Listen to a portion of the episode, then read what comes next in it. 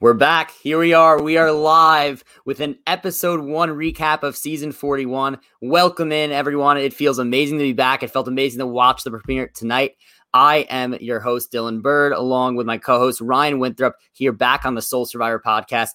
Look, man, it's been 16 months since we have done one of these videos. 16 16 months since we have done an episode recap all the way back from the season finale of Winners at War. And look, we are here for season 41. Uh, and I'm look, I am really excited to get going this year. And that was a hell of a premiere, in my opinion. Dylan, very excited to be back. Um, I, uh, you know, I had a choice earlier to either risk my mic or protect my mic, and I wanted to be here to talk to you about the episode. So I luckily chose to protect my mic so I could be here to discuss that crazy premiere with you. Yeah. Look, look, we have so much to talk about. And I mean, I, I can't be more excited. It's like this, all these new twists and everything new that happened tonight has left so much to discuss. And obviously, that'll be discussed on our podcast and every other podcast you listen to. And it's just going to be so amazing to hear all these different opinions and takes and how this is going to come into the game and how this is going to shape the game for the season and beyond. Um, we had a you know unconventional double vote today. Uh, I thought it was just going to be a normal double episode, but it was not that, and we'll get right into that. Um, what were you just and actually before we get started, also just want to mention you to like this video if you're watching. Be sure to comment. Be sure to participate in the live comments. You know, if you have any questions, be sure to ask us. Also, subscribe to this channel. Be sure to follow us on Twitter at Soul Survivor Pod. Follow us on Instagram at Soul Survivor Pod. Uh, subscribe, rate, review, Apple, Spotify. And look, we're going to have a great season. Also, we are introducing a second podcast per week. We usually only used to do one. Um, and if we had a guest, maybe two. But this this time we are going to be doing this season. We're going to be doing a podcast on Wednesday, and then at least we will have a podcast to start on Thursdays as well, where we'll be doing survivor superlatives. You know, we'll be coming up with different quick hitter questions, such as who are the best, you know, who are the top three in the best position right now, who are the bottom three right now in terms of worst position, and we're just going to answer quick hitting questions like that on the second podcast. That will be tomorrow night at 10 15 Eastern time live as well. So it's going to start on Thursdays, but could be subject to change whether we get a guest on or something like that. But look, looking forward to doing more than one podcast on each episode per week. But let's get into it because we have so much to talk about. Obviously, you know, Jeff welcomes us back with that little intro where he was, you know, just walking through the woods and talking. Um, look, he said he was going to break that fourth wall, and that's exactly what he did right off the bat. And I think that the fact that he held uh, that he hid that idol and it ended up coming back to haunt the player later in that episode was just unbelievable to see. So I really like that start. But what was your immediate thought on the on the intro and beyond? Yeah, our man Jeff lured us into a false sense of security. He welcomes us back with saying, Everyone, I missed you. I'm excited to see you here. So it's like, okay, we're coming back to what we know, we love it, and then we go from like zero to 100. It's almost like you're on like Kingda Ka or you're on Stormrunner, where you go from zero to 60 just in a second. Where welcome back. Okay, now there's this new twist. Oh, by the way, we're going to show you this. Oh, now you get to see the cast and the crew for the first time with the cameras. There's a lot of new things here. And to your point, really quickly, I love that we saw with Tiffany the flash on the screen with the idol. That gave me such flashbacks with um with Russell Swan in uh Philippines, where he's looking for the idol at Matsing, and he's like, "There's going to be a flash on the screen," and you see the idol like flash on the screen right where he misses it. So I love when they do those little uh, tricks. Yeah, I thought I thought it was abs- absolutely great. Um, obviously, we had the normal, you know, marooning where they're on the boat. Um, we had again. I'm right now. I'm just going to use the color tribes, not to confuse anyone with the names. It's just it's just easier for me to use colors, um, and probably easier for if you're listening because I'm sure not everyone knows the tribe names yet. Um, but yeah, the yellow tribe obviously has a rough time. I just want to talk a little bit about though um, the editing changes that we saw immediately off the bat.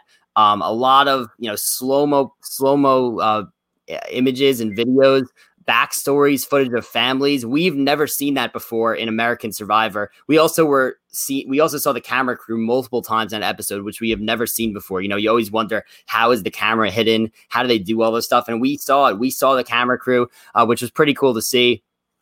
Um, what were your, you know, what's your thoughts on this, you know, editing change? Um, it definitely felt very new to me. I think that by the time we hit the fourth episode or so, everyone's going to be used to that kind of stuff already.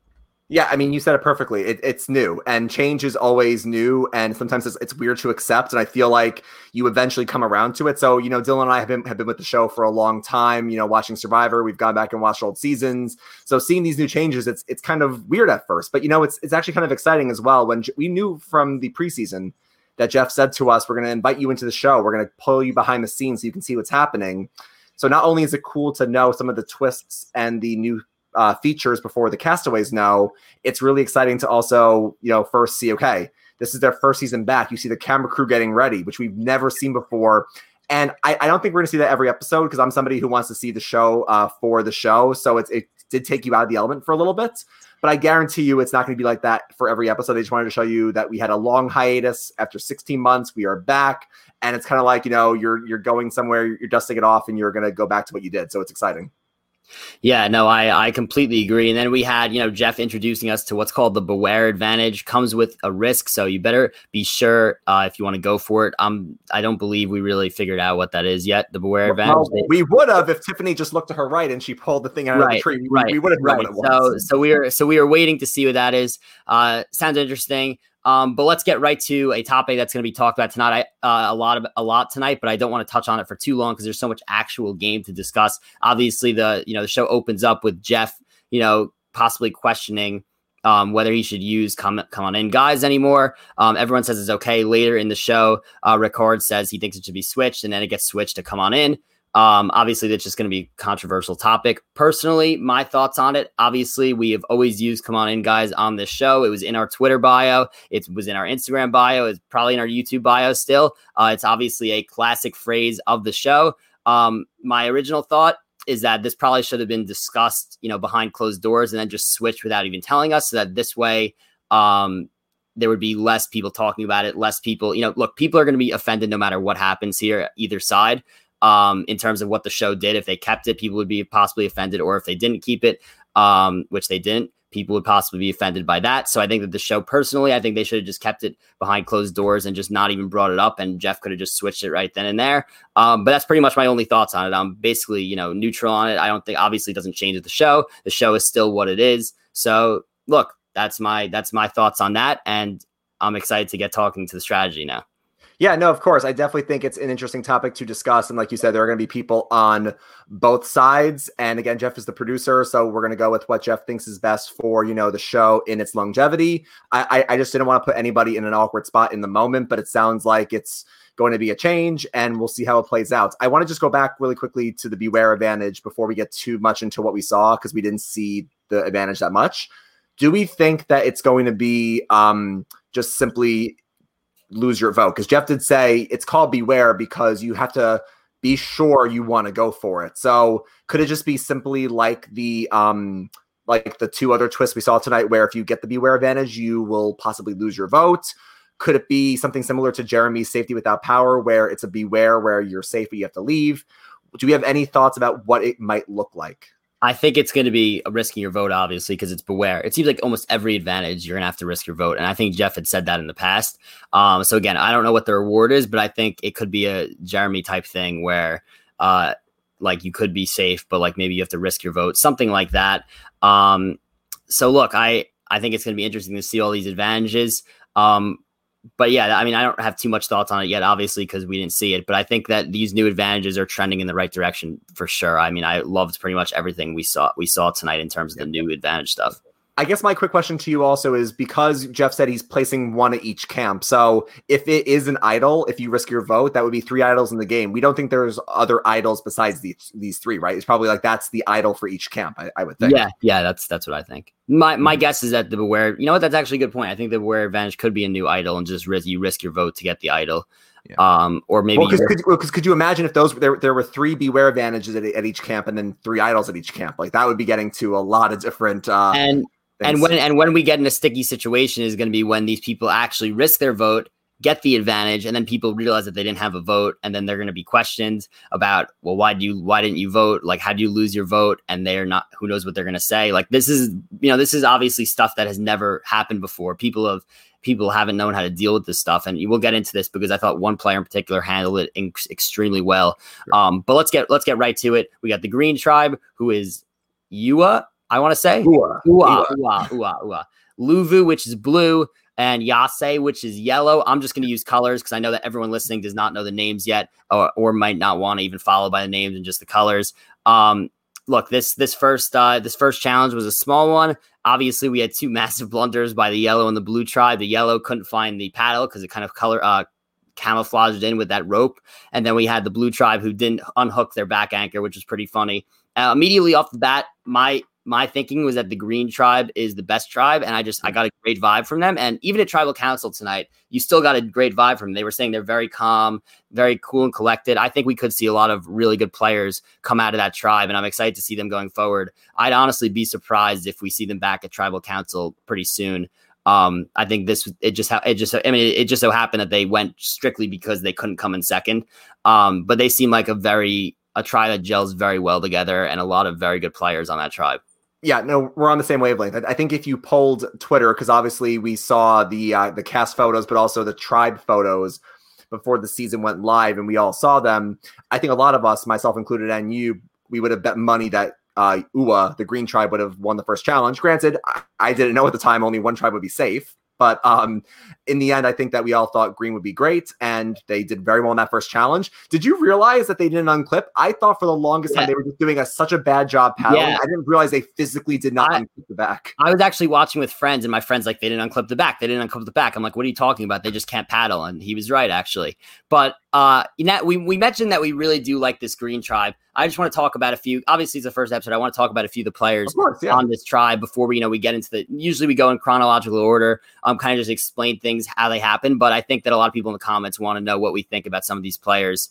Um, specifically, the one that caught my eye the most, and probably most other people, is JD, who is a huge personality, a guy who I think is going to be a fan favorite. And I texted you in the middle of the episode. I said he's getting the David Wright edit right now, and every single first episode, every single season of Survivor, there's always that one player who you absolutely love and you're so afraid is going to go home. It's happened every single season. Obviously, David Wright was the name that came to my mind. He ends up going far and being the fallen angel that season, a fan favorite who comes back. Uh, and it was JD tonight. Obviously, remember even in season 38, Kelly Wentworth's name was on the chopping block in episode one. Whether she was actually in danger or not, we don't know, but we knew she was a fan favorite.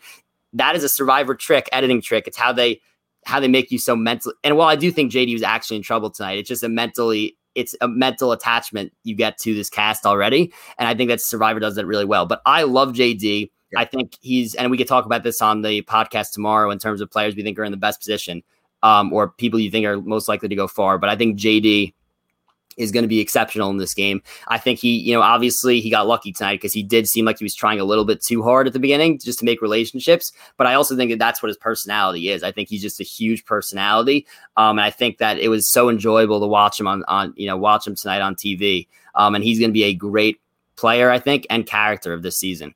Yeah, no, I co-sign your thoughts about JD. Also, we're kind of answering Julia's question here about any thoughts on JD. Uh, just really quickly before I go into my thoughts, um, Dylan said this at the start, but we saw that people started to come in after we started.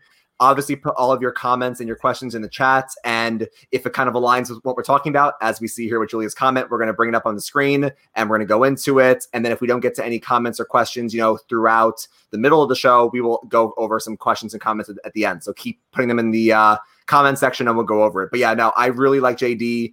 I said this to you in the offseason that I looked at his bio, I saw his video, and I really liked him right away. He and Deshawn were two people where, you know, you see their video and right away when they start talking I, I, just a smile came to my face they have like a, an infectious uh, personality they're just so uh, fun loving and very um you know very captivating and i do think jd you bring up a really good point where he got that david wright edit and I don't want to say it was like very obvious that he would be safe because there have been times where the first boot seems obvious and they are obvious. But yeah, we were getting a lot of JD. The show clearly likes him. The other players clearly like his personality. He's very engaging in confessionals. We love a good narrator in confessionals. Um, Shan is good in confessionals too, but we, will we'll get more into Shan. Um, so I have a feeling that even though I was worried for JD for a while, as soon as the whispering started to happen and as soon as Brad made his blunder that we'll go over, I thought JD was going to be fine because there's a lot more to see of this guy, and I can't wait to see JD get even further, hopefully, in the game. Yeah, uh, and you mentioned Shan is also another great personality. Ooh. Genie, a great personality, and I mean this this tribe and, and Ricard, I think, is a player that is going to fly under the radar early, but he clearly has a you know is probably at the top of that strategy. Um, very savvy. Skill. Yeah. He he mm. pulls off something that I thought was very very smart at Tribal Council that we'll get into later. But I really do like this tribe, and I think Brad is like the, is like the Keith almost of the season. He's like he's pretty likable. He's not all there in terms of game, but like he's going to work really hard. He's probably going to be really good at challenges. And I think that you know guys, you know people like him, and I I think that every single Survivor season needs a Brad type. and he just so happens to be put on this green this green tribe as well. So I think this is going to be a great tribe. I do want to move more with a chronological order right now, so we get into what actually happened, and as we know we talk, we will go more and more into these players. But after this first first challenge happened, we have the Savvy or Sweat challenge. Um, both tribes that lost, in order to get you know their supplies, they need to do they need to complete this challenge. They can either choose Sweat, which is carrying water back and forth and filling up two barrels in four hours, or um, Savvy, which is you know basically locating how many triangles are within a triangle. Um, but they only get one try. Um, personally, I would have chose the sweat. I know that they exhausted themselves right away, but I think that those challenges that are mental and you only get one try, that's a recipe for disaster, in my opinion, because you would have had so many people differing of opinions. You would have had a bunch of people fighting, and it would have just been a disaster. Uh, these two tribes, they took their most fit and athletic players, and they put them right to the challenge, and it worked.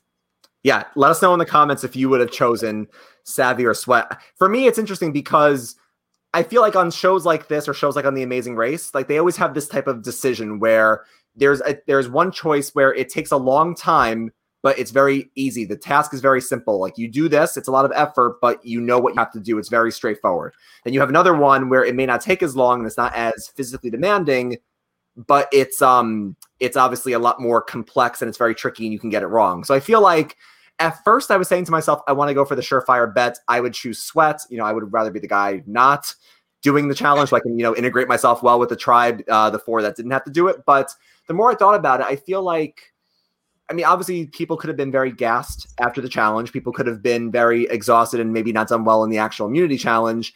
Um, and I mean, obviously, this harkens us back to the log challenge in, um, in Winners at War because they, they love that type of physically demanding challenge that puts people through the ringer. I feel like though, Dylan, with four hours, and you have some really smart people on some of those tribes. I feel like in four hours you maybe could figure out like the, with the six of you like what you need to do for this um the triangles. No.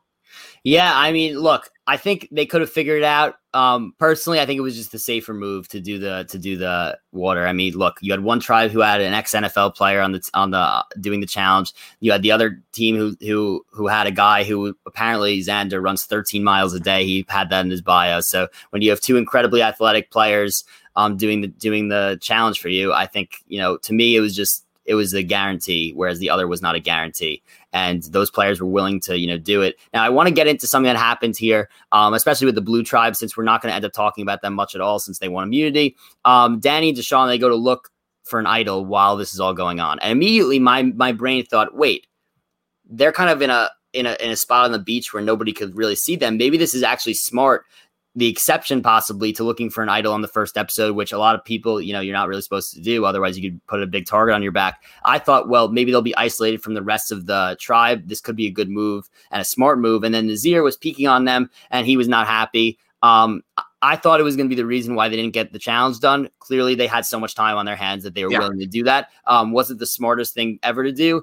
Um, Probably not, and we'll see how that affects them the rest of the time. I want to know what your thoughts on that was. Yeah, I, I, I was actually surprised. I thought for sure the um the the payoff was going to be okay. They spent time looking for an idol, and they didn't get the challenge done, but they had so much time regardless that they still managed to finish it off. Um, I did think it was weird and obviously not a great decision for um for uh who was it? It was Danny and Deshawn did mm-hmm. it. I, I thought it was a weird decision just because from when like they showed where because there was a certain place where they had to get water from. They couldn't just go right in front of them. They had to like go down a certain path and get water. And I thought for sure that you would think to yourself, okay, if you're going to be doing this for four hours, your tribe may come to check on you to see how you're doing, or they may come to cheer you on and say like, "You guys got this. You're almost there." And I so I, I was surprised they thought they thought to do this because clearly we saw Naseer go up and peek to see what they were doing, and then, then they got caught. Now, I think luckily for them, we'll see how it plays out if um, the Blue Tribe, Luvu, goes to Tribal Council.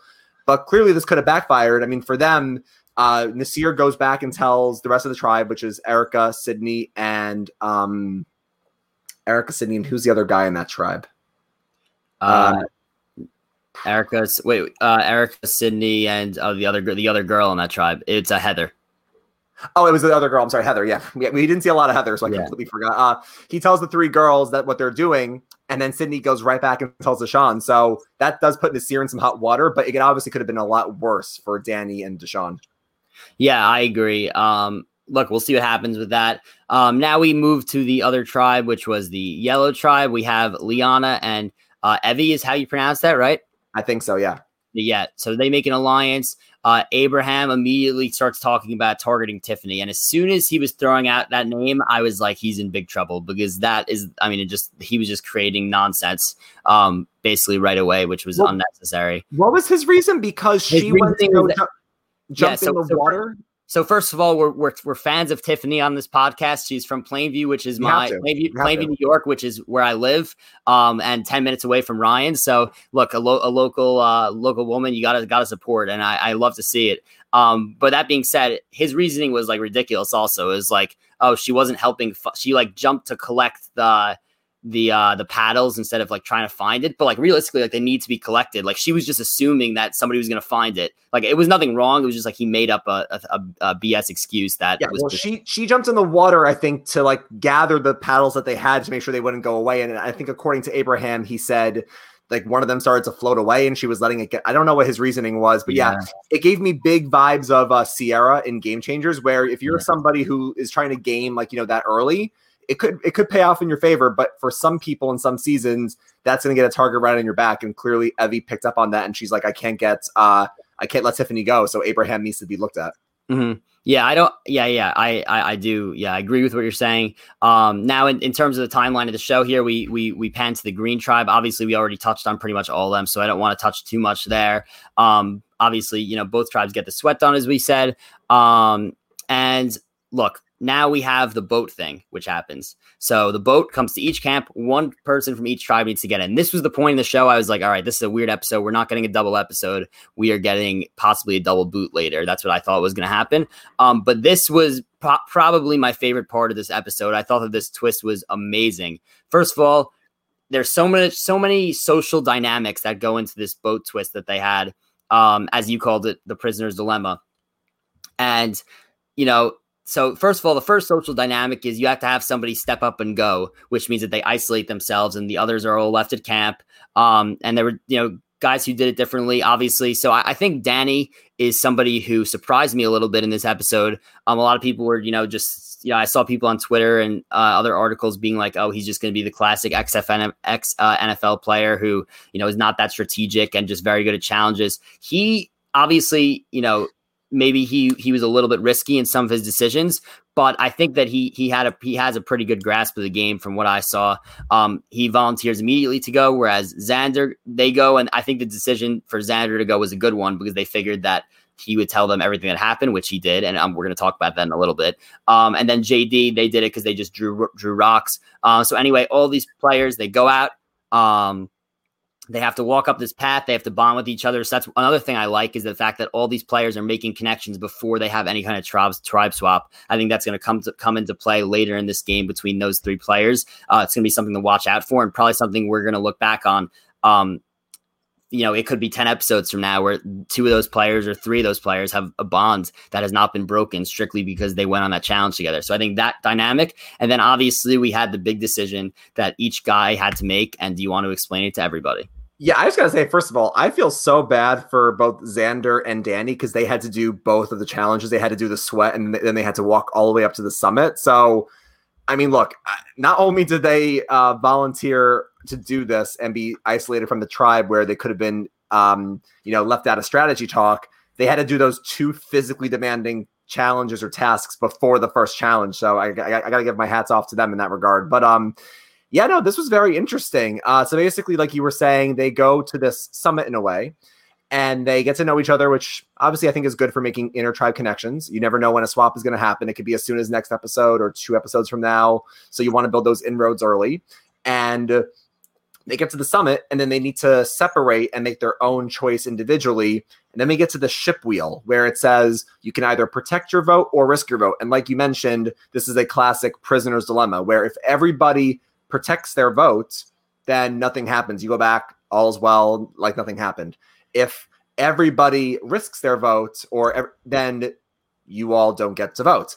But here's where the caveat is: if one or two of the three risk their vote and someone protects, then those who are risky ballsy enough to risk their vote get a extra vote in the game that they can use up to the final six, I believe. So this was a very interesting twist. Um, Vignesh, I hope I'm pronouncing that correctly, asks in the chat, would you guys have chosen to protect or risk your vote? Now, Dylan, we were texting about this. Uh, you had a thought, I had a thought, but I may have changed my mind. So what do you think first? Okay, so originally I thought personally I would have protected my vote. Uh, now, there's a few reasons that I had behind this. Is that first of all, if you protect your vote, um, you could literally, you could, you could easily tell every every single thing that happened um to your tribe, and and be like, I protected my vote. Um, and like Danny did, to me, there would be so many small details that would make it seem like you're telling the truth. Um, and I personally, you know, first episode, you kind of want to have your vote. If you're in a position like JD and you, you know, and you end up losing a vote, let's just say, for example, that let's say one like JD lost a vote, he could have been, you know, in big trouble tonight theoretically. So I was thinking that it was the right move to protect your vote, not take a big risk early in this game, um, especially because if everybody risked it, then you would end up losing it. So it was it was definitely very tough. Uh, you had to kind of you know weigh what other people were thinking. Personally, I would just you know it's episode one. I would play it safe um, and just protect your vote. I think that there's a pretty good argument, obviously, for risking your vote, especially if you're sure that one of the people is going to protect it. Then I think that you know there's a good reasoning. Now, the only thing is if you risk your vote and you end up getting the extra vote.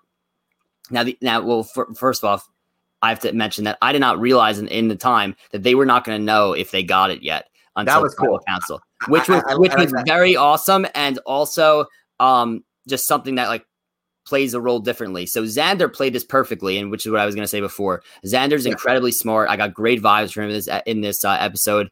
Um, he's definitely he. If you read his articles, he said he was going to be like a Devin type, and you know maybe seem like he's not that smart, but he's clearly, clearly very, very smart. He basically told them the complete truth and was like, "I risked my vote. I don't know. I could have lost my vote tonight at tribal council, but I won't know yet."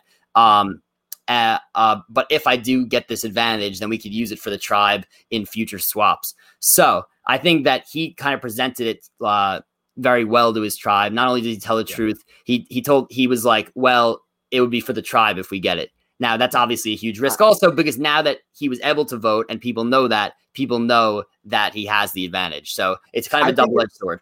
I think it's very interesting, Dylan, because he did a really good job with his story. Um, but I think it worked even better because of his personality. He's a young guy. He's very likable. He seems pretty charming. People seem to get along with him very well. He's a um, he's very fit, so he's going to be good for challenges. Imagine if um, let's just pretend David, who I guess is going by Voce on the uh, on the show. Imagine if he went to the summit and then he used the exact same story of he risked it, but he said, "But I did it because I'm trying to help us." David comes off as more uh, not I don't want to say sketchy because it's not polite, but they, he comes off as more, you know, sneaky. More of a gamer type. He comes off as more of a gamer type than Xander. So I guarantee you, if they both told the same exact uh, story of I, I'm doing this for us, people would believe Xander way more of okay, you're you're a good guy, you're doing it for the tribe, whereas David would have been seen as way more um, as a gamer in that regard. So I think it was a good thing for Xander because it meshes with his personality or how they perceive his personality. Um, and yeah, and I love actually, I just, I just love in the comments how it, people are going back and forth of some people would risk it, some people would not risk it. I, I said to Dylan earlier that I I think at first my first thought was I want to protect my vote, and I think just knowing my personality, I would have done that on the island as well. Just because it's it's a six person tribe, like Jeff said, there's nowhere to hide, and you know if something goes wrong, and you can either make the vote three three to tie it for yourself, or you can go home four two. You don't want to lose it there. But I was reading some comments on Twitter and I see what people are saying where it's kind of just like, you know, if you do this and you just all you need is just one person to protect, and then uh, even if two people say risk, you're fine. You can get that advantage until the final six. And sometimes one vote's not going to sway a tribal anyway. And I feel like I don't know. I feel like it's a big risk, but I feel like it may not be as big of a risk as it's being made to be. I feel like. Yeah, uh, it, it kind of just depends your position in the tribe, in my opinion. Um, now, my thing that'll be interesting with Xander is now everyone's going to know that he has the has the extra vote because he obviously was able to vote. He didn't lose his vote. People saw the numbers, saw the votes. They know that he that that six votes came out, so he had his vote. So he told them he risked it, and now he's gonna they're gonna know that he has extra votes. So will Xander have a big target on his back because of this, or will they say, all right, he told the truth, he has an advantage. This is not something we have to worry about right now. Yeah, it, no, I, interesting. Yeah, again, I, I think that uh, you know JD is obviously coming from a place of he was on the chopping block early. So even though he has this extra vote, he has to um do uh do some groundwork to really you know just elevate his position in the game. I think you know from what we saw, he's on the right side of the vote tonight. He doesn't get any votes. I feel like he might be in that David Wright spot where he's going to really like accelerate as the game goes on. But yeah, I think you're right. I think Xander is in a good spot right now, and I think he played it off pretty well. Um, I just feel like this was a really interesting twist. I love um it's weird because we, we always say that uh, too many twists can affect the game in a way that we don't like because we prefer, you know, the show being traditional and how it goes with, you know, the formula. But just the, having a prisoner's dilemma here where you meet people and you have to kind of trust them right away was just really, really interesting. Yeah, this was this was absolutely awesome. This was an 11 out of 10 for me. I thought it was amazing. I I I think that if there if there are more twists like this as the season goes on, which I think there will be, I think this is going to make for an incredible season. Um, which it, it's like there's so much going on already, which is uh, great and also could be confusing. But I, I think that as as we get more into the survivor mode of just like being focused on what's everything going on, um, it'll it'll start to seem normal again. Um, but yeah, I, I thought that this was a great, great um addition to the show, a great um twist. And I think that I can't really like criticize anyone's decision. Obviously, like I can't even criticize Danny's decision because if he if he if he risks it, then everyone loses their vote. Like it's it's a weird it's a weird type thing. Um, yeah. you know what I mean? Like and uh, so again, I don't know if Danny had lost had risked it and lost his vote, and then the others lose their vote also because he was safe tonight. Would that have not went into effect, or would that have went into effect next episode? Do you think? I feel like Survivor doesn't want doesn't want you to get get away scot free with that because it's like, oh, I just happen to be safe, so I don't have to pay the price. I right. feel like the next time he goes to tribal, he would have to suffer that fate. I think that's what it would be. Um, and and, want- and, and the other thing I'm going to say is that okay, Danny doesn't have the extra vote, but if he made a good enough alliance with those two guys, which it seems like that they did, then he could end up having basically possession of that extra vote if they're all on a if they're all you know in an alliance together, they could possibly have two extra votes. So I think this yeah. this worked out well. And if they tell the truth to each other about two of them getting the extra vote, and if they tell the truth, truth to each other, that can make for a dangerous threesome come merge time. Yeah, and we knew Danny wasn't gonna uh, be deceitful because Dylan, we read in his bio that one of his pet peeves is lying in the yeah. game of Survivor. So we knew that Danny was either going to be an honest player and protect his vote and tell the truth, or he was going to tell the truth but still risk his vote and lose it. So I we knew that was going to come from Danny. I wanted to just say quickly before we go to the next um, part of the episode, which is going to be the challenge and the shot in the dark, which we need to talk about. Um, I just want to go back to the Green Tribe really quickly. I, I know we're going to go into them more later, but I just want to go go into Chantel and JD a little bit. You know, it was so interesting because JD and Chantel, from a first glance, they are trying to do the same things where they're talking to different people, they're making connections, they're trying to build bonds. But it's almost like where JD was like, saying that he can do it and Chantel was showing that she can do it where she was doing a lot of the active listening. She wasn't doing as much of the the talking or more of like you know the leading the conversation. And I feel like she's going to be seen as a great um you know ally for a lot of people. Clearly a lot of people trusted her tonight. Some people like Sarah trusted her and they shouldn't have. But it was just so interesting to see JD who I thought was doing a really good job at making inroads get called out right away by Ricard, and Ricard was very perceptive for that. Meanwhile, Chantel is doing a great job at listening, and everybody's going to her. And I love how she describes her position later on in the episode. Yes, I completely agree with that. And that actually leads me to say that JD, he did not handle it handle this correctly when he went back to camp and talked about it, whether he could risk or protect. I think he he was trying too hard to come up with a scenario that was like true but not true, and it made him like hesitate with the story a little bit. So I think that people definitely think that he has the advantage. Um, now we'll see if JD could recover. All it's all it'll take is that for them to win immunity once or twice in a row, and I think this will probably be forgotten at least until a little bit later, or it'll get him to a tribe swap. So.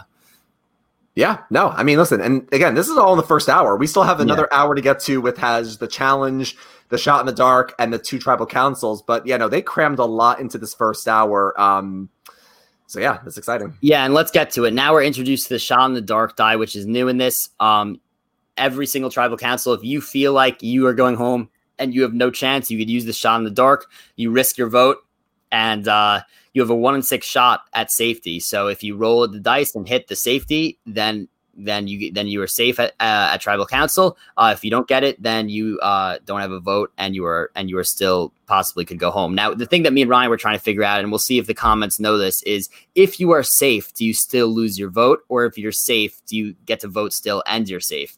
Um, obviously, if you don't roll on safe, then you lose your vote and you're not safe. Um, yeah. So somebody in the comments could clarify because I think we were trying to figure that. I, I don't know if they made that that clear.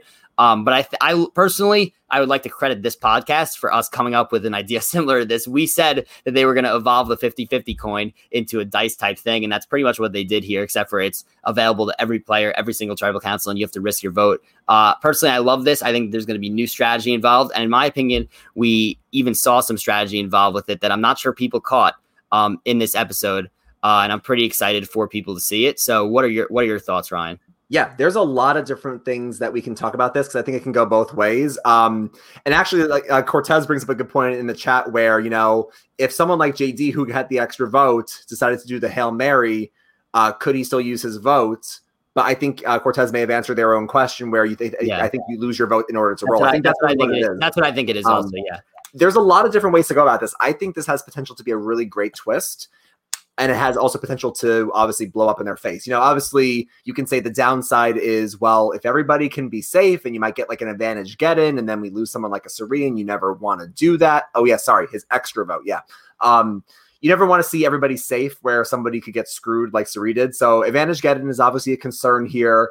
And another thing Dylan and I were trying to figure out, and I think Chrissy was saying this on Twitter, is is the probability probability the same for every person? Like if um if Ricard uh, does a shot in the dark and he does a one in six chance and he doesn't get it, then does the next person go up get a one in five chance? Because that wouldn't be fair if you vote later. So no, I think I, I be, that. I think if the dice is the same. It probably is always like a one in six chance where you yeah. uh, get you get your scroll and then you, right. no matter what you put it back right. into the pot regardless. Yeah, because that, that would be way too unfair. Uh, but then again, Dylan, if that's the case, and let's just say four different people in a final six or final five do that because everybody gets one, everybody gets one roll your die. Um, then you can get like up potentially four people safe, which is crazy, especially if that fifth person has immunity, and then you get another advantage get in. I will say the one thing that I do like before I pass it back to you is I think it's great that everybody gets one shot at this and everybody gets it at the very beginning of the game. So it's an even playing field. It's not like, oh, someone like a Ben Driebergen is finding like three shots in the dark uh, in the forest. So I do like how it's an even playing field. People get the same information at the start of the game, which is pretty cool. Yeah, and I mean, look, if a lot of people are doing this, um, I, I think the only reason this works is because one, there's risk involved. Um, so like not everyone's going to do it every time because there's risk involved. You could lose your vote, which could be obviously crucial. It could be the reason you go home. Um, at the same time, there's only a 16.666% chance that, uh, that you land on safe. So I think that there's again, not only is there risk, it's not a big chance. So I don't think you're going to see like three people roll safe at once. Like I don't think it's not like a 50-50 coin where theoretically that could happen and it's not that great. Like there's just really it's very slim odds that every that, like multiple people roll safe in one tribal. I mean, it's and obviously it adds even more to it that um the decision is completely in private. Like obviously, I think you you would lose some of this um some of this uh, suspense if you know publicly you had to say I would like to play my shot in the dark tonight because then that just becomes a complete like cluster f right there. So i love how you can do it in secret. You walk up you pop your little die into the should should they dylan should they have rolled the die? Like we've evolved from a coin flip which is a one in two chance to a um die die roll which is a one in six shot. But you don't even roll the die. You just put the die in, in a little thing. You put the oh you put in a little uh, do you not roll the die? Or no, you, you, don't you don't like physically like roll the die. You just like plop the die into a little uh box thing, I think. Oh, interesting. We'll have to see what happens when it's actually played, but I do want to get to the immunity challenge quick. Uh, obviously, we had the tr- twist of uh, two tribes going home, which I figured was going to happen um, based on it taking that long. Um, we had, you know, the forgotten puzzle piece in the bag, a classic. Um, so the blue tribe wins immunity. Now we have yellow and green going to tribal. Um, look, the yellow tribe, Yase, that that vote was, I thought, pretty. I think that it was telegraphed. Like I thought personally, I was I thought Abraham was going to go home. I told you I thought that from from when he was throwing out Tiffany's name. Um, Tiffany obviously was looking for that idol. She was right there, couldn't actually find it in that one branch uh, Abraham ends up going home. We don't have. I don't really want to touch on that too much because we honestly there's not much to talk about there in my opinion. Yeah, yeah all I would say is like that's basically because um, I'm sure some people tonight might be new fans of Survivor. They might be you know older fans like us, and I guarantee you some people watching the show tonight are also both new and old fans. And I feel like this was it was actually kind of nice that yellow that the yellow tribe Yase went the tribe tribal first because that's a classic Survivor vote where there's no idols There's no scrambling. There's no whispering, which we're going to get to because I still have problems with it. Um, it's just simply look: is it A or is it B? And it's just basically like that's what that's what Survivor used to be, where it's just you know a um, a two point decision. I forget what it's called. Um, but I really like how you know that's what we opened up with. It lets people say, okay, you know, this is what Survivor is. Are they going to vote out Abraham, who could be stronger than Tiffany, or is Tiffany going to be saved because Evvie wants her as a number? And you see that strategy prevails over strength. We actually had a comment earlier in a chat, I think, from I want to get this right. Who said it in a chat? Um, I think it was Lightning Blitz earlier, where they said, "Do you think it's better to vote off somebody who you don't trust or someone who's weak in the challenges?" And I feel like people have different thoughts on this. Uh, I know Stephen Fishback has different thoughts on this. David David Bloomberg has different thoughts on this. I feel like you should always try to keep this tribe strong at first, like vote out the weak and then the strong. So I feel like you can make an argument that like if you go to tribal the first two times, maybe vote to keep the tribe strong first. But then if you go back again and clearly you're not going to keep the tribe strong by keep doing this, maybe then take out a actual strategic threat or someone who's playing hard there. But no, I, I thought it was very interesting. And um, listen, I mean, I think Abraham was interesting a player, but someone had to go first. Yeah. Um, now I do want to get to this this green vote yeah. here. Um, we had, first of all, we had a lot going on at camp. Uh, people thought it was going to be, they thought they were, it looks like there was going to be JD first. And then all of a sudden, Brad just throws out Shan and Sarah's name in front of everybody, which, by the way, as I tweeted, I tweeted this from our account. Every single season needs to have a Brad. They they know what they're they know what they're doing when they cast. Uh, crazy move by him to bring it up to everybody. Um, it was just he caught himself in a dilemma of saying that I don't think JD should go home, and then everyone else was basically standing right there, so he had, didn't really have much of a choice. It was just something that he should have been quiet, but it was pretty hilarious. He mentions both their names, and they're standing right there.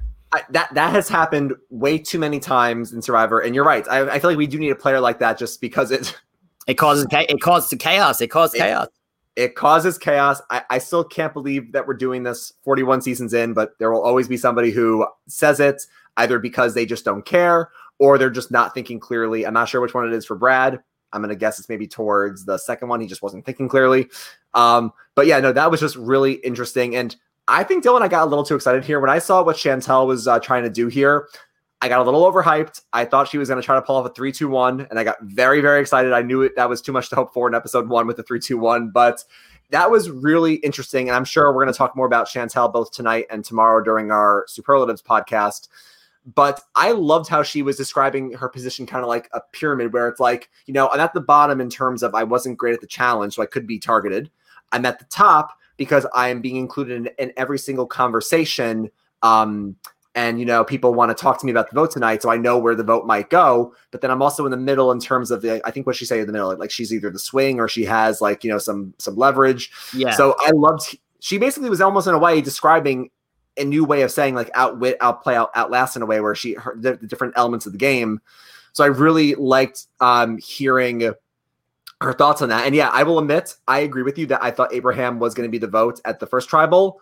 I did not know who was going home in that second. The only person who I knew was going to be safe was Genie and Ricard because their names didn't even come up. But any of the other, actually, I, th- I think Chantal was fine. But like Brad, Sarah, and JD, I thought were going to be the ones who who all could have gone home. So that was really yeah. interesting. Originally, I thought Sarah was going to be voted out because, as I said before, I said I thought that JD was getting that David right at it, and we were going to be fine there. Um, but then obviously the whole tribal goes live, and people start whispering. Um, I, I think there are a few things to take away with this. So first of all, I would like to just clarify: it was a four-one-one vote. Sarah gets voted out. Okay, Ricard, Brad, um, Chantel, and JD all vote for Sarah. Genie votes for Ricard and does her own thing, and then um, obviously Sarah uh, left out of the vote and votes for Brad. So yeah, I, I think so. Okay, a few a few takeaways here. First of all, JD got no votes. Um, which is which great. is we love it. We right? Love it. Which is interesting considering his name was originally on the chopping block. Um, the other thing is that I think Ricard, and this is where I said the shot in the dark comes into play. Ricard I think that, and uh, we'll talk about more this on the, on the Superlatives podcast tomorrow. I really like Ricard to go far in this game. Uh, you know, he is a flight attendant, like we remember Todd was. Those people are very good in terms of social cues. Ricard made a very low key genius move at Tribal Council today. Um, obviously, Sarah was very nervous about going home, but now if you're nervous about going home, you have an opportunity to save yourself. I think that Ricard threw Brad's name out in order to divert, in order to make Sarah feel more safe, safe enough to not do the shot in the dark. So I think, almost, yeah, yeah, I think I think that that's what he intended to do because originally we were like, well, why did he yell at Brad if Chantel didn't even end up voting Brad? Um, like like how did that? The the main key is that Sarah was sitting right there. I think he basically just wanted to um make sure that she felt safe and was not going to use that shot in the dark. Yeah, obviously Ricard and Chantel were kind of like in lockstep in this vote because it was almost like volleyball where you know one of them bumps it or sets it to the other and the other one spikes it where Ricard throws out Brad's name maybe in a way like you said to dissuade Sarah from doing a shot in the dark. But then Chantel puts it in the uh, put it puts it in the book because then uh, Sarah turns to her and says should I play my shot in the dark or how do you think I am? And Chantel cold she's cold as ice Chantel says no you're good you're good like you're fine you do not need to play your shot in the dark you're fine and then she turns on Sarah um, Mirror says in the chat that they didn't like Shan turning on Sarah. I'm curious if that will be good for Shan or bad. I think Shan's still in a good spot, so I, I don't think it's a bad thing. But um, yeah, no, that was just such an interesting thing, and I would love to hear a confessional. If Brad did that and that was intentional, I would love to hear him own it in confessional. Just Brad, so if Brad, if Brad did say that again, if Brad did what? I said Brad. Oh yeah, you said Brad. Uh, Ricard. Yeah, I'm, Ricard. I'm still learning names. I'm still learning names. Um, I, I if Ricard did that on purpose to throw her off the scent, I would love for him to own it in confessional next yeah, episode. If, if I think true. I think that was the reasoning behind that. Now the other thing is, I think that this tribal showed us a few more like relationships that we didn't really know was a, a thing necessarily. Uh, it looks like Chantel and JD are a lot closer than people think. Um, because it seemed like Chantel and JD were gonna vote together no matter what. Um, Ricard seems to be in with everybody. Um, and I think Brad was just gonna was in with JD. Well, they were gonna do whatever together also. So I think that there that is a pretty strong triangle there. And then Genie was kind of just like I think Genie's in with them, but she's kind of just also just doing her own thing. Like maybe she just figured like maybe I don't know if she either was left out of the vote, Genie, or she just was just doing her own thing and maybe sending a message. Um, I thought it was interesting maybe that she put down Ricard. It could just be because she had to vote for somebody and she didn't know who to vote for, but maybe maybe she sees Ricard as a threat, whereas I don't think anybody else sniffed that out yet. Yeah, and G- and Genie is somebody who's so interesting because she's obviously so likable. Um, she obviously, you know, she reminds me of uh, you know, Elaine in uh, uh Islands yeah. of the Idols, where everyone knows Elaine is very likable. Actually, they got Elaine targeted early, but she managed to managed to escape until I think the final seven. I could see a similar uh, trajectory for Genie Machini, where I don't know if she'll get to the end and, and win. I feel like people may not let her get there, but I feel like for someone like Genie, if she, this is the most dangerous part of the game for her, if she can make it through the first three or four votes and then make it to the swap and then the merge, you can pencil her in. I think for like the final like six or seven, maybe then people will start to say, okay, she's a social threat. She has to go. But if Genie can just make it through these first few votes and it seems like people really like her and trust her, I think she she'll go far. Um, I wanted to get your thoughts, Dylan, now that we're back to Survivor on the Whispering because I, I, I, don't know. Maybe I'm too much of an uh, old school fan, but I feel like I'm fine with the whispering if you're in your seat. I, I just I feel like when you get out of your seat and then you know you're whispering and you're moving around and we can't we don't know what you're saying. I feel like we just lose a lot of the strategy there.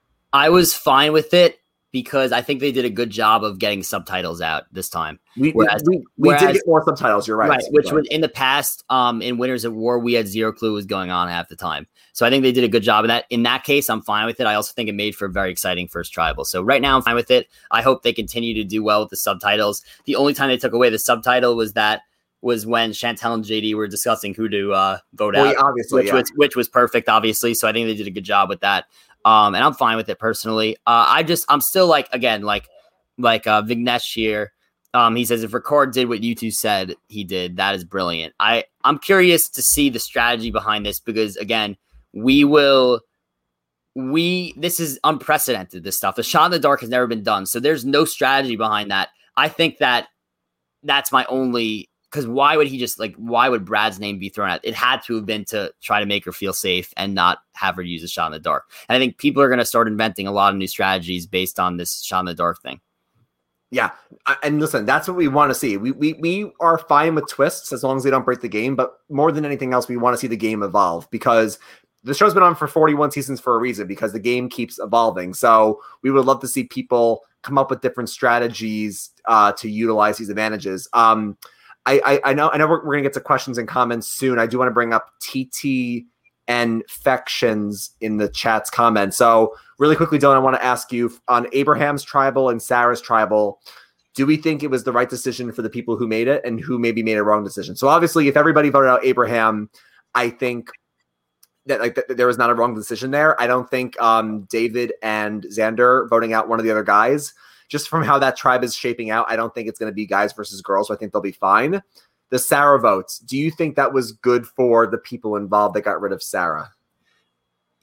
I want to say yes, um, but I'm also biased because everyone wanted JD to stay, right? So it was like a relief that JD didn't go home. But from the other players, from the other players' perspective, would it have been smarter to keep JD? I think that with JD is obviously he is playing the game hard, but I think that his personality and could be could be vital to future alliances, and I think that that's why they kept him around strictly. So yeah. I think that while the edit made it seem like he could have possibly been getting himself in trouble, I also think his personality is what kept him there tonight. Here's what I'm wondering, and I, and granted, I, I love that lately Survivor has been doing like flashbacks so we can see things that we missed before. So I, I want to see if they maybe do this, but I wonder if there was a conversation that we missed that maybe explains more of why Sarah went. I mean, we can we can make the obvious case that Sarah or Brad or JD. Sarah clearly um, is not as strong in the challenges as Brad or JD. She also lost on the puzzle. So they maybe just wanted to vote to keep the tribe strong. Maybe Ricard and Chantel were like, we're driving this vote. Who should go? And they said Brad's going to be stronger, so let's just keep him. And I, and I did say, and I want to go against my own rules. I did say you should maybe try to keep the tribe strong at first. But I gotta think for someone that's very smart like Chantel Dylan, you want to play with people. I feel like where you know where they're coming from because you maybe can predict their next move. I feel like when you have a Brad in the game or a Keith Nale where they can just say the wrong thing at any time and blow up your game, I feel like that's such a dangerous player to leave in the game. Now, granted, maybe it's good to leave Brad in because it's a six person tribe. There's nowhere to hide, so you need to win challenges. But I gotta think if Chantel and three episodes from now ends up going on to a switch, a swap tribe with Brad, and Brad makes like another like verbal mistake and he just keeps giving up things. I gotta think she cuts him or something because having someone in the game that can just combust and ruin strategy is way more risky than somebody who you can at least predict their next move. Yes, I actually think Brad I think Brad and Chantel are also closer than we anticipate mm. because it showed them talking after the whole Sarah Chantel thing happened. My guess is that they resolved whatever the issue was. Brad probably said something like, "Oh, I just like had to say something, so I just said it because it was like you guys both were doing the puzzle, but like I didn't mean anything. Like I'm still with you. Like he probably like resolved it because it seemed like that they obviously they voted together and they were discussing the vote. So I think that they're tight right now. But like you said, I think that could come uh come out during the long uh it could come into play during uh, down the line. What with with what you're saying about Brad. Um, also with Brad is that he clearly was like the workhorse around camp, and I think that like he's that provider right now for them. And right right now with such little supplies and no food, they need a guy like that. So I think that that's another ma- major reason why he was safe tonight. And listen, we haven't even got to any bad weather yet, which we know was coming, and we haven't seen some of the other physically demanding parts of the game. But that, that I got to say also, this is just so brutal because this is on day. I think I think this is on like day two or three. We've already lost two people, and we I think the people who lost the challenge also had to give up their their flint. They had to give up their flint that they that they got from that uh, sweat or uh, savvy challenge.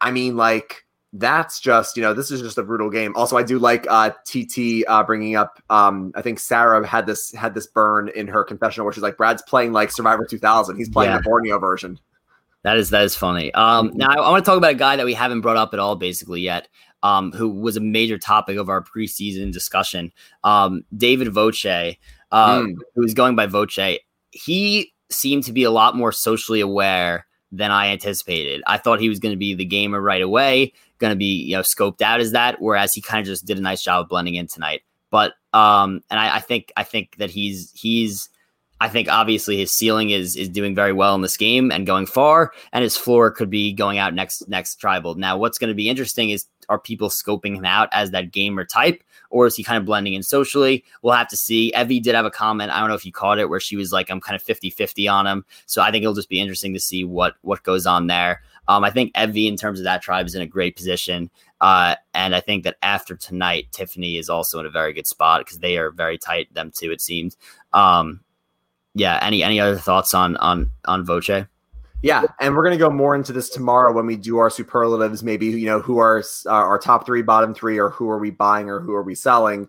But yeah, no, uh, Voce I think is going to be a great character. We said this in the bios that whether he flames out early or whether he goes far, he's going to be great TV to watch. And like we said, he's going to be very you know um, you know professional and nice in front of people, but he's going to be very biting in the confessionals, which where he's all where he's like oh, I guess I'll do the challenge with Xander. Are you kidding me? I don't want to do the challenge with Xander. Yeah. I don't want to be isolated from the tribe. Yeah. Only an idiot would do that. So clearly, um, if this was Brain Broads and Beauty, he would be on the Brains tribe. Clearly, I would have loved to see him like maybe swap him with like David Samson, see how he and Kass interact. But um, I just think that he's going to be great TV to watch. He clearly knows the game because he knows that he doesn't want to be isolated at any point from others. But I think if he can just, you know, maintain good relationships and he doesn't get on someone like Evvie's radar, he could do potentially well. Yeah, and I'm really curious to see uh, how serious Jeff is when he says the tribes are going to be whittled down. There's not going to be that many swaps. I kind of find that hard to believe. I think that maybe the merge just be might just be later. I think that maybe maybe the tribes will get whittled down um, when it's a. T- I, I just I, I don't know if I could see like maybe they'll just keep it at three tribes so they get whittled down a little bit more. But maybe they could be swapping still because I just I personally I like that kind of uh yeah. That kind of that kind of twist obviously. There has to be one swap. Maybe maybe they will merge later because right now we just went from 18 to 16 already um in the first episode. Uh and i think there has to be one swap. I know in some seasons like cambodia and winners at war um we've gotten uh, and i think actually even in ghost island we've had two swaps before the merge based on what Jeff is saying, we can. I think I, I, don't think we'll see two swaps, but we have to see one. I don't think they're going to let a tribe get dwindled down to like two people before they do it. So, I, I could say maybe we get through um, maybe two more votes and then we do a swap, but I guess we'll see. Yeah, I think it'll be it'll be definitely interesting to see. Um, now, before we head off tonight, just wanted to see if anyone has any more questions tonight that could be answered. Um, obviously, there was a lot that went on tonight. We're going to be talking tomorrow more about it on our uh, on our uh, Survivor Superlatives podcast, the first one ever, uh, 10 15 Eastern time tomorrow. Uh, so look, that should be interesting. We're gonna, you know, talk more more about this episode, but I think that some of the twists that they did introduce tonight were big hits, in my opinion. And I think that sometimes you know you have to worry about Survivor. Uh, are they going to make the right choice? Is the twist going to be too much? The summit twist, if I had to rate it out of 10, I would have it an 11. I think it was exceptional. And I think the shot in the dark could evolve strategy. And I, I think that Ricard is is on his way to doing that. At least he might have done it in the first episode. Um, so I think that we're going to get a lot of new strategy this season, and we're going to get a lot of evolution in the game. Yeah, and like Dylan said, please uh, before we head out, put any comments or questions in the chat, and we'll go over them before we uh, hop off. Um, and yeah, I'm excited for the Superlatives podcast tomorrow. I wanted to say quickly that we are starting it at Thursdays at um at 10 15 Eastern. So the plan is to do the live recaps after every Wednesday episode. So you know, next week when we're back to one hour hour, we'll be live at I think 9 15 we'll be live. Um and we're gonna aim for the superlatives to be the next night on Thursdays, just so you can get back to back nights of coverage. That being said, uh, Dylan and I do have two different work schedules. So if we ever need to swap it to like a Sunday or, or a Monday or something, we will let you know on our Twitter uh, at Soul Survivor Pod, just to let you know if there are any changes. Um, we do have a brand new qu- uh, question from Mirror here that says yes, this is something that, so this is something that I wanted to address. So my bad, uh, Mirror Domains, who has the question here that we did not address this, but this is the good thing that you brought up. This is why we ask uh, the fans to to write in the comments because you know sometimes there's something that we forget. Yeah, so I was gonna say, yeah, there's too much. We try to keep track of too much during the episode. But Mirror says, how do you think the game within a game is going to work for the for the fans? So I will admit, just because we had to prepare for the podcast, I didn't go to that website yet. Maybe I'll go on and check it out. I'm looking on Twitter to see if uh, Dylan, if I can find the uh, the I think it's called an not an Edgic, it's called a um a Re- Rebus puzzle to see if yeah. we can solve it. Li- oh, I found it. See if we can solve it live on the podcast. So, I, I, I looked at it. I didn't actually try and solve it yet, um, just because again there was a lot going on today. Uh, we were we were uh, there was a lot to unpack. Um, so really quickly, it looks like there's a um, for anyone that hasn't seen it yet. I don't think I mean if we can get it on the screen, we can, but if not, we'll just describe it. There, it's there, there's like an ice cream sundae minus a sun. Then there's a wand minus D, and then A plus lions. So right away, I think alliance is the second word. A lions. Then you have the first part, which is an ice cream minus sun or like Sunday. So if you minus sun, that would be day, right? Right. Then So- one minus D is one. Day. Uh, oh, I got it. I got it. So, I- oh yeah, the last one is alliance. So, so what is it? So you solved it. I So what think is it? I, I, if I'm right, I mean maybe I'll tell you on the on the website. I think it's day one alliance. I think. Yes, that's that is what I assume as There well. Even though I have to, I Here. have to admit, you, before I even was able to look at it, you got it. So good stuff there, Ryan. Uh, Well, but yeah, yeah. From from now on, next week, uh, honestly, we should probably do this every single time, where we either try to solve it on the thing or solve it before and explain it, because it is pretty cool. Yeah, and and listen, next time if we can figure it out, like if we can get like a, a screenshot of it, we can maybe put it on the screen next time, and then before you and I say what it is, maybe we can see if the audience can guess it as well. Um, Yeah, yeah, for sure. Um, but yeah, that pretty much wraps up for uh, tonight's ep- uh, tonight's episode recap. I'm so excited to be back. I can't wait to be doing a second podcast. Uh, we're gonna try to get some former players and guests on here as well, like we did for Winners at War. Um, so we're gonna get working on that. Um, let us know in the comments anybody you want to have us. Uh, anybody that you think should that we should have on. Also, Yeah. be sure to like this video uh, if you're watching right now. Be sure to you know flood the comment section. Uh, subscribe on Apple, Spotify. Follow us on Twitter at Soul Survivor Pod, Instagram at Soul Survivor Pod. Uh, and look, I'm excited to get going this year. It's been 16 long months. I didn't think we would make it, but we are back, and then we have a whole new season to discuss week after week, and then they even were able to film 42, so we'll be back right at it in February. So all great stuff on our end, Dylan. Yep, I'm excited. So, as so now, would you like to do the Oh, yeah. So I, I- I keep forgetting. So we may have some new audience members, and I, I love to see this. I saw some familiar faces, but I saw a lot of new faces. So thank you to everybody. yes, who, thank uh, you. Yeah, thank you so much for everyone who came out to support us tonight. We got a lot of comments. You know, this is our favorite part. I have to just say quickly, Dylan, that we always say this, but it's always fun to record and it's always fun to see comments once we post these to our YouTube channel. But the best part about doing this podcast is getting to talk about it with others in the community and just seeing what other Survivor fans think. We love talking about it with you. And like Dylan was saying, if you're new here, how we always wrap up the show is we always use Jeff's uh, famous catchphrase when he, we are, they are leaving tribal council after they just voted out somebody. So you lost Abraham, you lost Sara. So now what we tend to say to end things off is uh, we got nothing else for you. So grab your torches and head back to camp. Good night.